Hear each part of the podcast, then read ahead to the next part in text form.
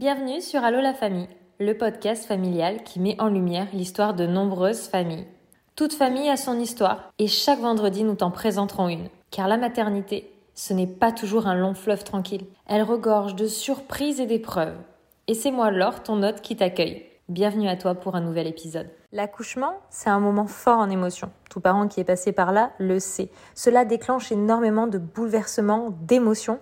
Et c'est le cas d'Amandine qui, lorsqu'elle était bébé, a été adoptée. Et aujourd'hui, elle va nous raconter son histoire. Et on se retrouve comme chaque semaine dans un nouvel épisode. Aujourd'hui, je suis ravie d'accueillir Amandine parmi nous. Alors, qu'Amandine, tu peux te présenter? Coucou Laure, bonjour tout le monde. Alors voilà, moi je m'appelle Amandine, j'ai 29 ans, bientôt mariée et deux enfants, un grand de 6 ans et une petite de 17 mois.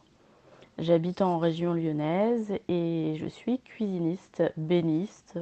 Tout ce qui touche à l'agencement d'intérieur, ça m'intéresse. Oh, bientôt mariée, alors je vous souhaite toutes mes félicitations pour ce futur mariage. J'espère que tu as un beau souvenir de cette demande et que les préparatifs se déroulent bien.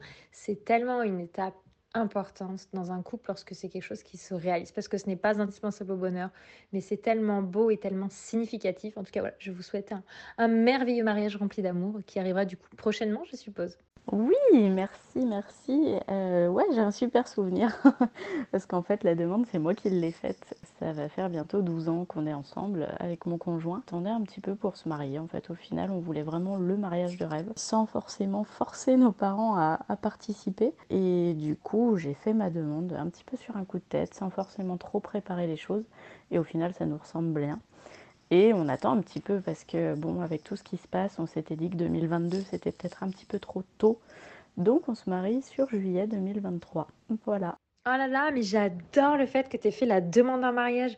Aujourd'hui, je trouve que ce soit l'homme ou la femme, il n'y a pas d'importance. Ça doit plus considéré comme traditionnel.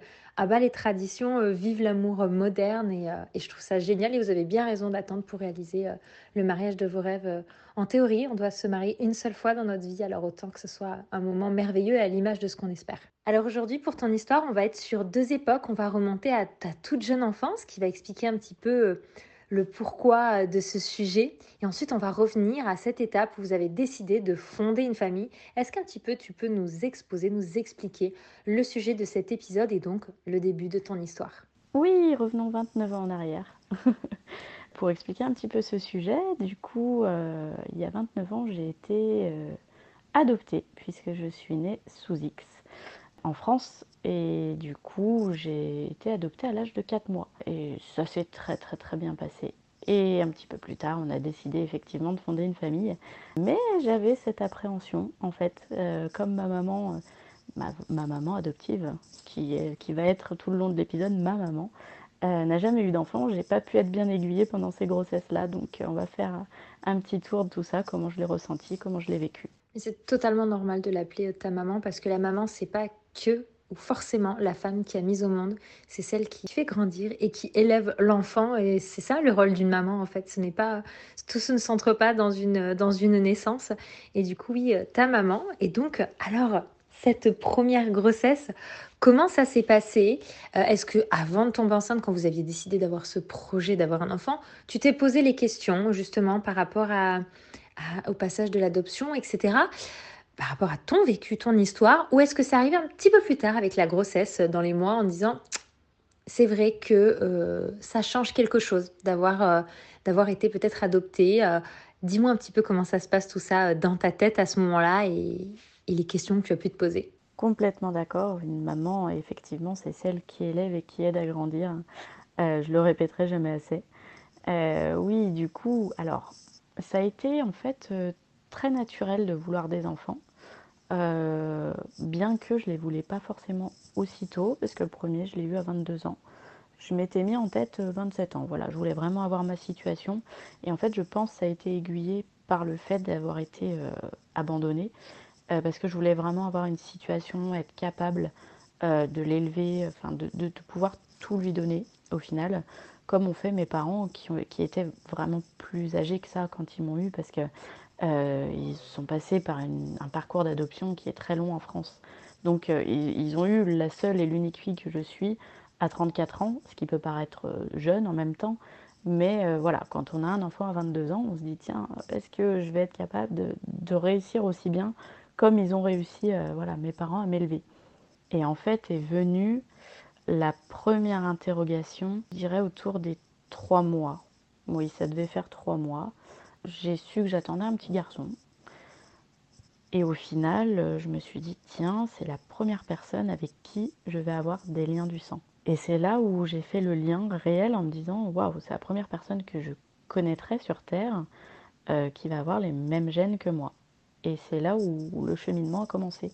J'imagine tellement effectivement cette question et cette remarque qui est peut-être toute bête mais qui a un tel impact, effectivement, Qu'est-ce que ça fait de, se faire cette remarque justement et qu'est-ce que ça a enclenché chez toi comme, euh, comme réflexion? Est-ce que c'était euh, ça a décuplé de l'amour? Est-ce que ça a peut-être créé des angoisses, des peurs ou, des questionnements? Et euh, comment tu as géré tout ça? Alors en fait, il n'y a eu vraiment aucune angoisse. C'était plutôt ouais, décupler cet amour-là d'une personne qu'on ne connaît pas encore et qu'on sait que voilà, c'est c'est l'amour de sa vie, hein, euh, clairement. Peut-être que c'est décuplé, en fait, réellement, parce que parce que c'est exactement la seule et l'unique personne, enfin plus maintenant, puisqu'il y a sa sœur, mais qui avait ce lien du sang, à ma connaissance.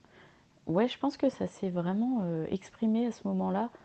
C'est-à-dire que oui, je l'ai ressenti d'une manière tellement forte. Et c'est là où les autres questions sont venues, par-dessus. Tiens, euh, moi qui aime tellement cet enfant que je n'ai jamais vu, comment ma génitrice a pu ressentir le fait de, voilà, de, me rencontrer euh, et de pouvoir m'abandonner.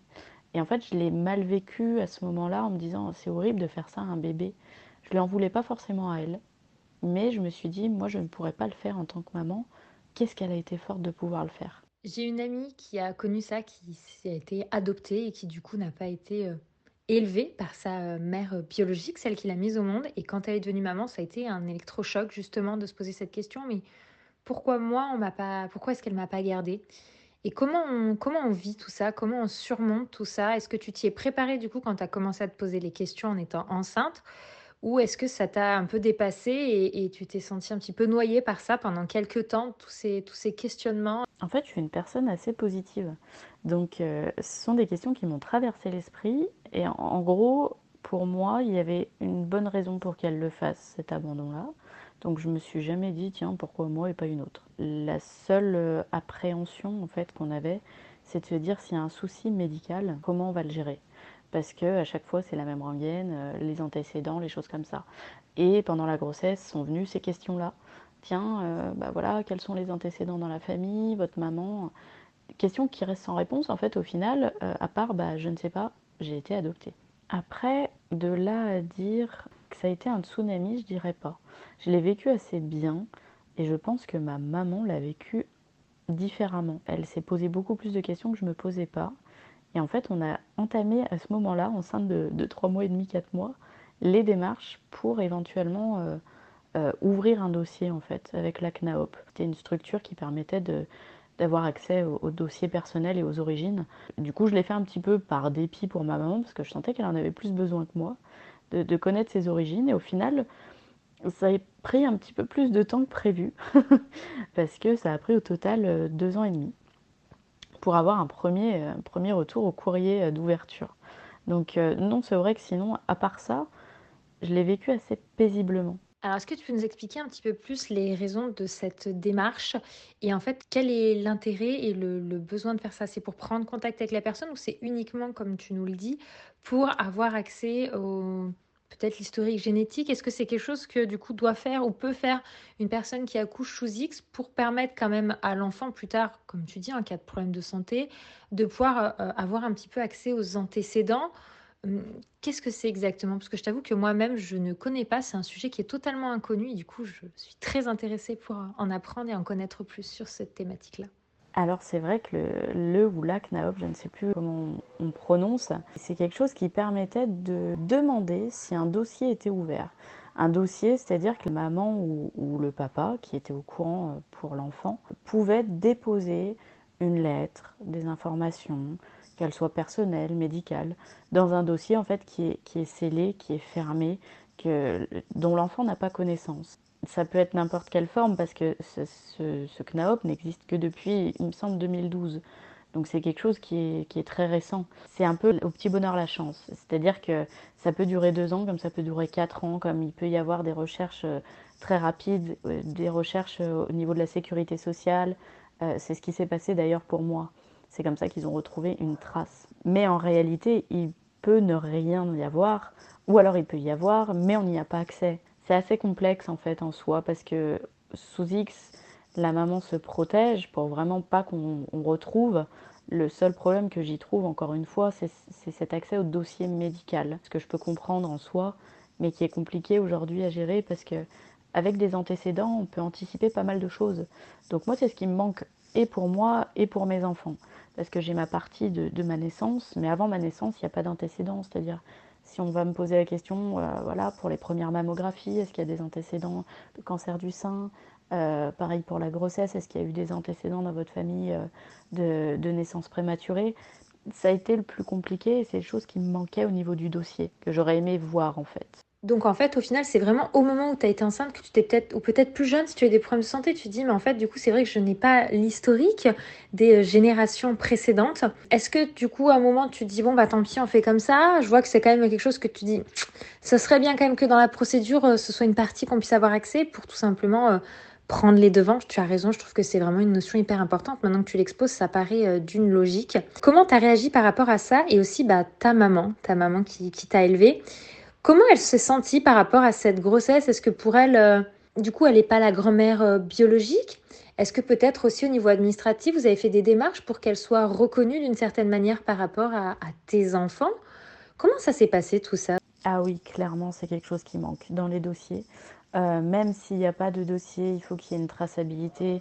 Enfin, moi j'ai été pupille de l'État durant les quatre premiers mois de ma vie, donc j'avais des prénoms euh, donnés par, par l'État. En fait, c'est les infirmières qui le donnent. J'avais trois prénoms et donc un carnet de santé qui a suivi les quatre premiers mois de ma vie sur ma santé nourrisson. Et après, une fois adoptée, donc une fois le, le jugement d'adoption prononcé, mes parents ont pu choisir mon prénom, enfin mes prénoms.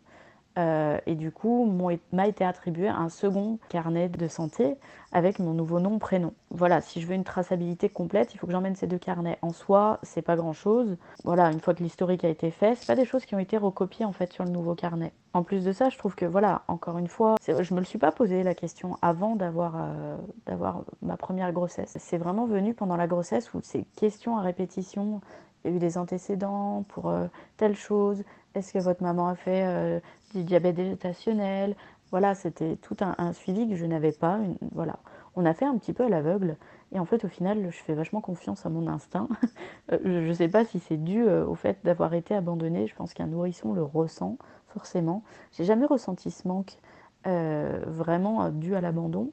Mais c'est des petites choses comme ça où on se dit, mince, c'est un truc tout bête, une maman qui veut accoucher sous X, elle en a le droit, mais qu'elle donne un minimum d'informations médicales. Le reste, peu importe en soi. Pour les démarches au niveau de ma maman, euh, il n'y a pas eu vraiment besoin, puisqu'en fait, euh, je suis considérée comme, euh, comme la fille de mes parents, il n'y a pas d'autres options.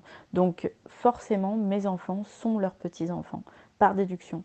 Il n'y a pas, pas d'autre jugement à prononcer. Une fois que l'adoption est faite, il n'y a pas d'adoption, on va dire, secondaire pour les, petits-enfants. Elle l'a vécu d'une manière, je crois qu'elle a un lien très très très spécial avec mon fils. C'est assez impressionnant.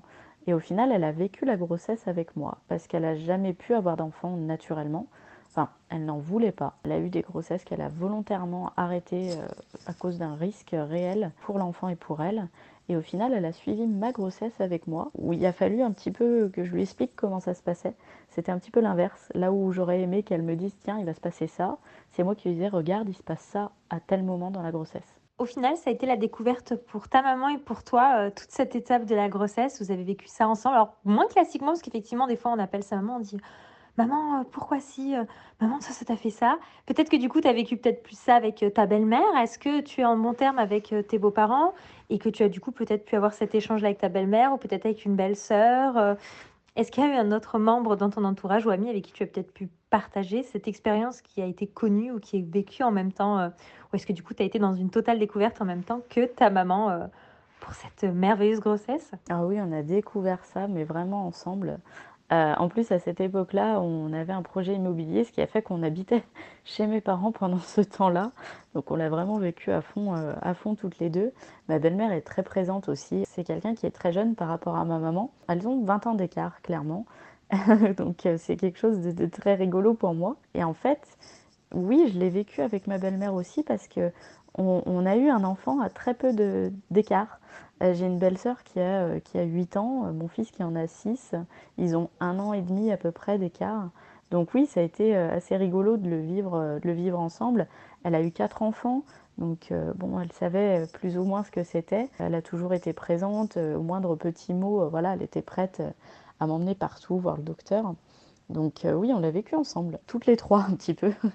C'était rigolo. ma maman avait plein de questions, elle, elle voulait toujours savoir ce que je ressentais. Et là, ça fait quoi? Est-ce que tu as mal quand, euh, quand il bouge? Ça te fait mal comment? Est-ce que c'est des, douleurs de règles?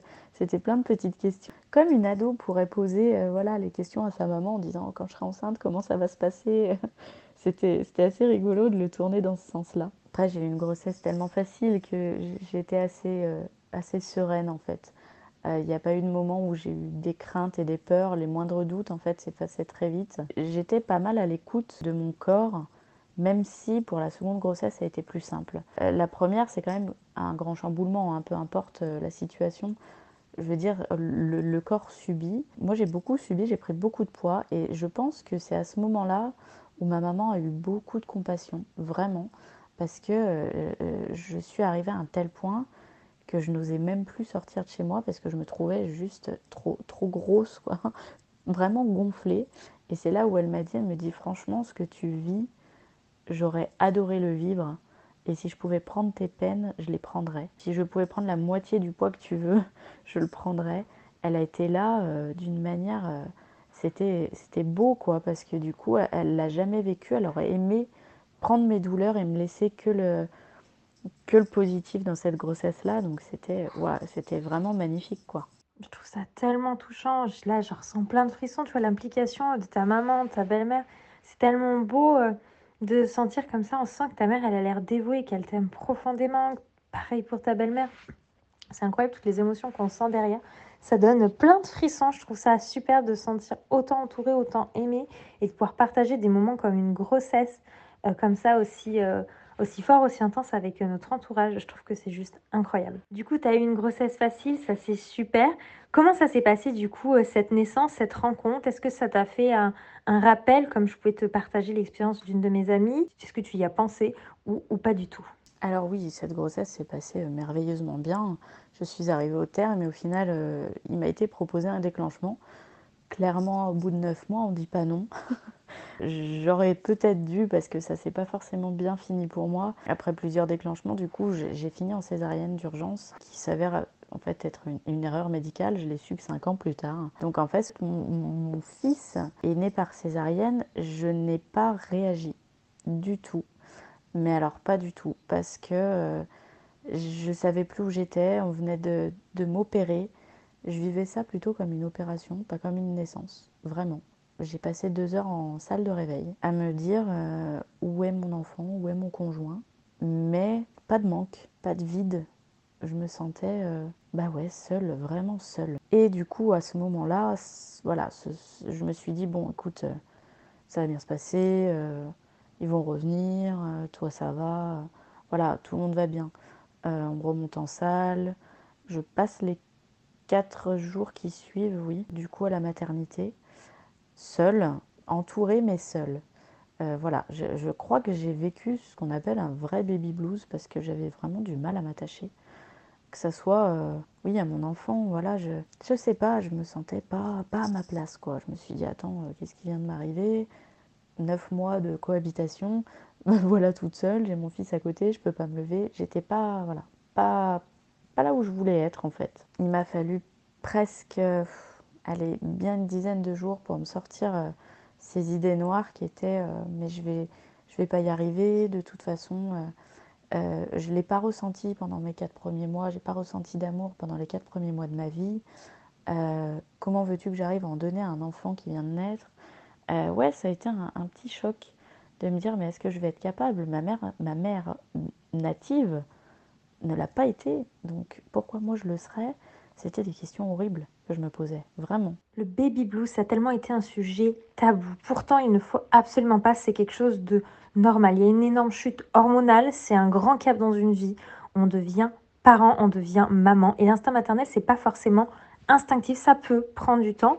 Et tes questions, je les comprends parfaitement. En fait, euh, est-ce que moi, je vais arriver à aimer cet enfant si celle qui m'a mise au monde eh ben, n'a pas eu cet attachement-là que moi, euh, je suis sur le point de créer comme ça avec cet enfant Je pense que cette question, elle est juste naturelle et c'est normal. Et dix jours, je trouve que franchement, pour un baby blues, c'est quelque chose qui a l'air d'être totalement dans la norme.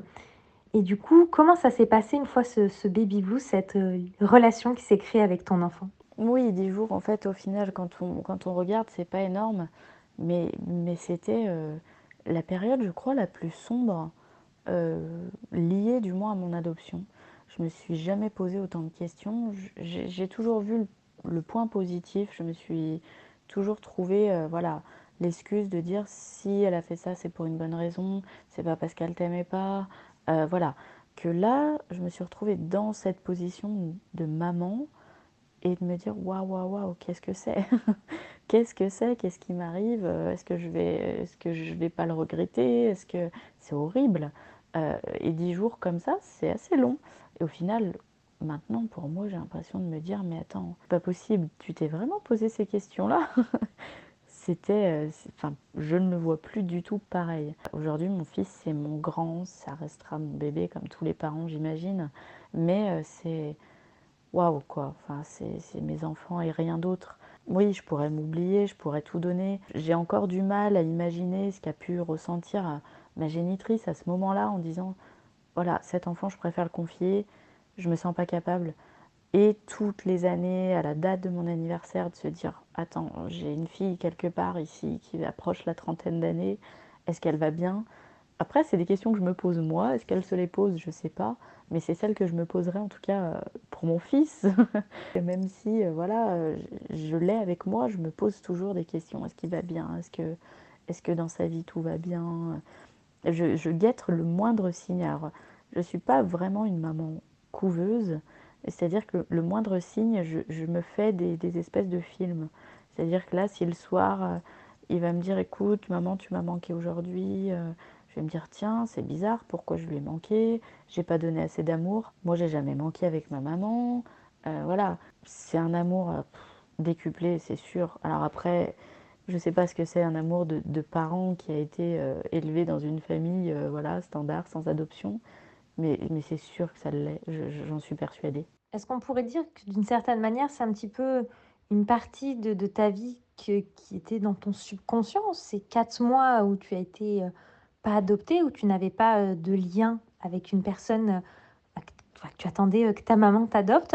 Qui sont à ce moment-là ressurgis dans ces dix jours et qu'il a fallu que tu digères tout, tout ce qui t'arrivait d'un coup dessus en plein visage, émotionnellement, euh, physiquement, et qu'il t'a fallu un petit peu de temps. Et au final, c'est rien, je pense, dix jours, comme tu dis, mais sur le moment, ça a dû être incroyablement long parce que quand c'est une épreuve qui est difficile, chaque instant est terrible et décuplé en termes de temps.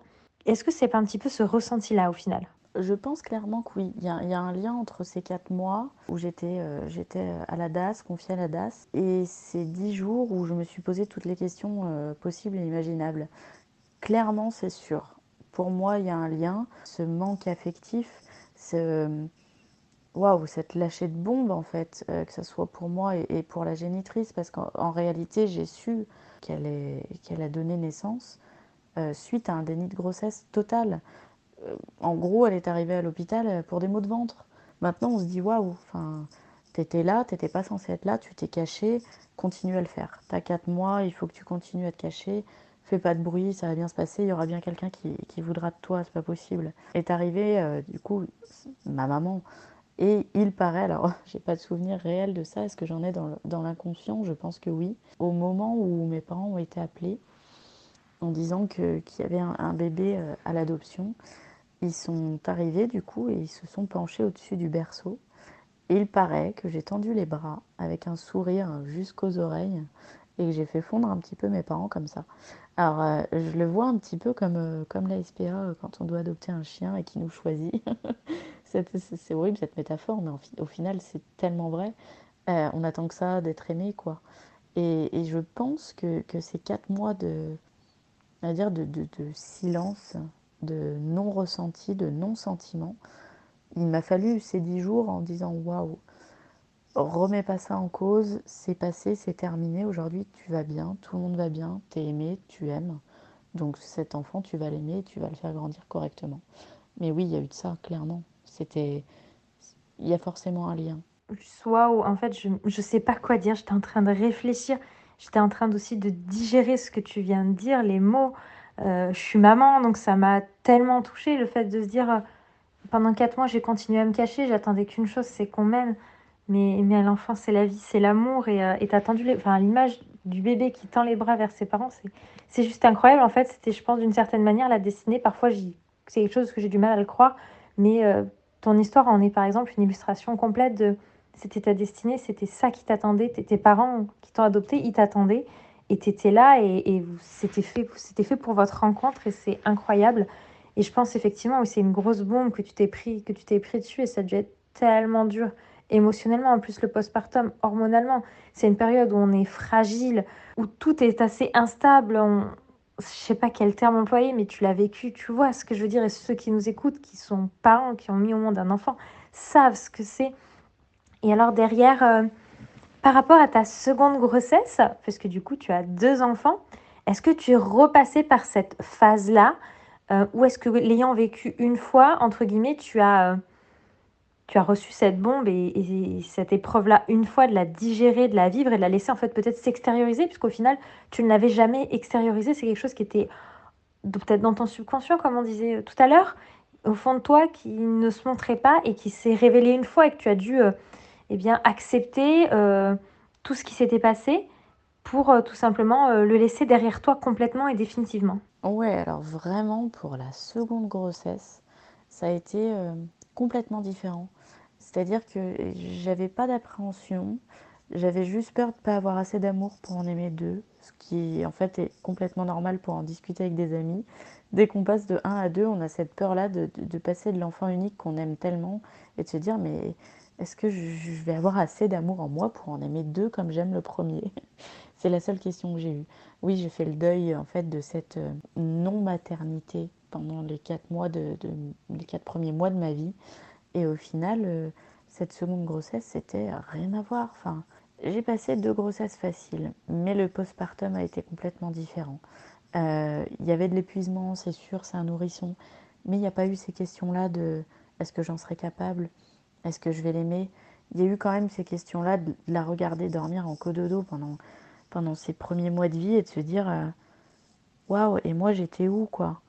Euh, J'étais dans un, dans couffin. Il y avait des infirmières qui étaient certes extraordinaires parce que c'était un travail euh, terrible. Enfin, il faut être vraiment fort pour faire ce genre de métier-là, s'occuper d'enfants qui sont abandonnés. C'est compliqué. Et au final, oui, c'était. Ouais, cette. De regarder cette fille, ce petit bout tout petit, tout. Enfin, le pauvre, quoi. Pourquoi on, fait ça à des enfants? Et après, tout de suite, l'idée est venue. Encore une fois balayer en me disant il y a une bonne raison si elle l'a fait, c'est que c'est mieux comme ça. Ne lui en veux pas, ne t'en veux pas, c'est pas de ta faute, c'est pas parce que t'es né au mauvais endroit, c'est tout, mais t'as été élevé au bon endroit, c'est comme ça. Tu devais être là pour tes parents. Si t'es né, c'est pour tes parents, c'est pour toi aussi, mais pour tes parents. C'est un cadeau pour eux, et c'est un cadeau que la génitrice m'a fait de, que de me, me laisser, en fait, au final qu'est-ce que je pouvais rêver de mieux que, la vie que j'ai aujourd'hui? Donc oui, je le prends euh, d'une manière, mais beaucoup plus sereine. Vraiment, je pense qu'il y avait ce deuil à faire et je l'ai fait avec la première naissance. La seconde, euh, c'était voilà, c'était révolu. Tu as une philosophie de la vie de se dire si ça a été fait ainsi, c'est pour les bonnes raisons et il n'y a pas de choses à se reprocher ni à soi-même, ni à l'autre. Parce que je pense que quand on fait des reproches et qu'on a des regrets envers quelqu'un d'autre, on n'arrive jamais à faire le deuil de quelque chose, à cicatriser et à avancer. Et du coup, tu as réussi à lui pardonner ce qui n'avait pas forcément, ce que tu dis, il n'avait pas forcément nécessité d'être pardonné puisque ça devait être fait ainsi. Mais mine de rien, c'est un pardon que tu lui as fait, que tu t'es fait et qui te permet aujourd'hui euh, d'avancer le plus sereinement et le mieux possible dans ta vie de maman. C'est vrai que j'ai toujours vu les bons côtés sur beaucoup de choses. Est-ce que c'est ça qui m'a forgé ou est-ce que du coup je me suis forgée à cause de ça? On ne sait pas, mais au final oui c'est positif, positif, positif, c'est tout. Faut toujours regarder ça, sinon la vie est trop courte en fait pour avoir des regrets. Elle est trop courte pour se poser des questions euh, auxquelles au final on a des réponses déjà. Euh, faut juste prendre le bon côté des choses. C'est pas toujours facile. Sur le moment, on le fait pas forcément, mais avec beaucoup de recul, ça permet de, vivre tellement euh, soulagé, zen, vraiment zen. je dis pas que c'est simple, mais c'est une manière de, de passer au-dessus des choses. Et franchement, si, la majorité des gens le faisaient, waouh quoi Tout le monde serait beaucoup plus apaisé. En fait, c'est terrible de, se comparer, mais quand on regarde ce qui se passe, on voit qu'il y a tellement pire. Je vois qu'il y a des gens qui attendent des jeunes de 18 ans qui sont là depuis 18 ans, dans des foyers à attendre que, quelqu'un vienne euh, pour eux. Ouais, moi j'ai eu la chance d'attendre que 4 mois. C'est quoi 4 mois? C'est rien. Oui, on a manqué, mais c'est 4 mois, c'est pas 18 ans, c'est pas 10 ans, c'est pas 3 ans. On vit euh, en France, c'est compliqué l'adoption. Euh, pour moi, ça a été, il me semble simple, le plus dur a été pour les parents. Donc au final, prenez la vie comme elle vient et, tout ira bien. tout ira bien. Je suis parfaitement d'accord, la vie est bien trop courte et on n'en possède qu'une seule, alors autant la vivre le plus positivement et le plus sereinement possible pour que lorsque l'on approche de la date fatidique, on sache dire que c'était incroyable et qu'on remercie euh, tout ce peut, tout ce qu'on peut euh, ce qu'on a vécu. Si tu voudrais faire passer un message du coup à toutes ces personnes peut-être qui ont aussi comme toi été adoptées, qui vont devenir parents, parce que toi tu es du côté de la maman, et des fois il y a aussi du côté du papa, peu importe l'homme ou la femme, qu'est-ce que tu voudrais leur dire à ces personnes-là? Aucun regret, il faut vraiment avoir aucun regret. C'est sûr que la vie est trop courte. Si j'avais un message à faire passer, ce serait euh, faites-vous confiance. On, se construit seul, on se construit avec notre expérience. C'est pas les liens du sang qui font la personne qu'on est. Et c'est valable aussi pour les personnes qui connaissent leurs parents et qui qui sont pas forcément en bon terme. Faites-vous confiance à fond à fond, à fond, à fond. L'instinct, il est là. Euh, oui, il faut aller le chercher peut-être un peu plus loin, l'instinct parent, euh, on l'a, on apprend à l'avoir. Voilà. Peu importe qui on est, c'est pas notre passé qui nous définit, c'est ce qu'on veut faire notre vie, c'est tout. Je te remercie Amandine pour toute ton histoire, pour ton partage, tes belles valeurs que tu nous communiques. Franchement, euh, c'est juste euh, génial. Je te remercie beaucoup. Et puis qui sait, peut-être à bientôt dans un prochain épisode. Merci à toi alors. C'est toujours un plaisir d'écouter les podcasts et d'y avoir participé, c'est encore mieux. En tout cas, euh, c'était pour moi un plaisir de partager un petit peu cette expérience-là. C'est vrai que c'est toujours un petit peu tabou les adoptions, alors euh, autant qu'on en parle, c'est pas grave, tout va bien. On est tous, euh, tous ensemble, autant continuer comme ça.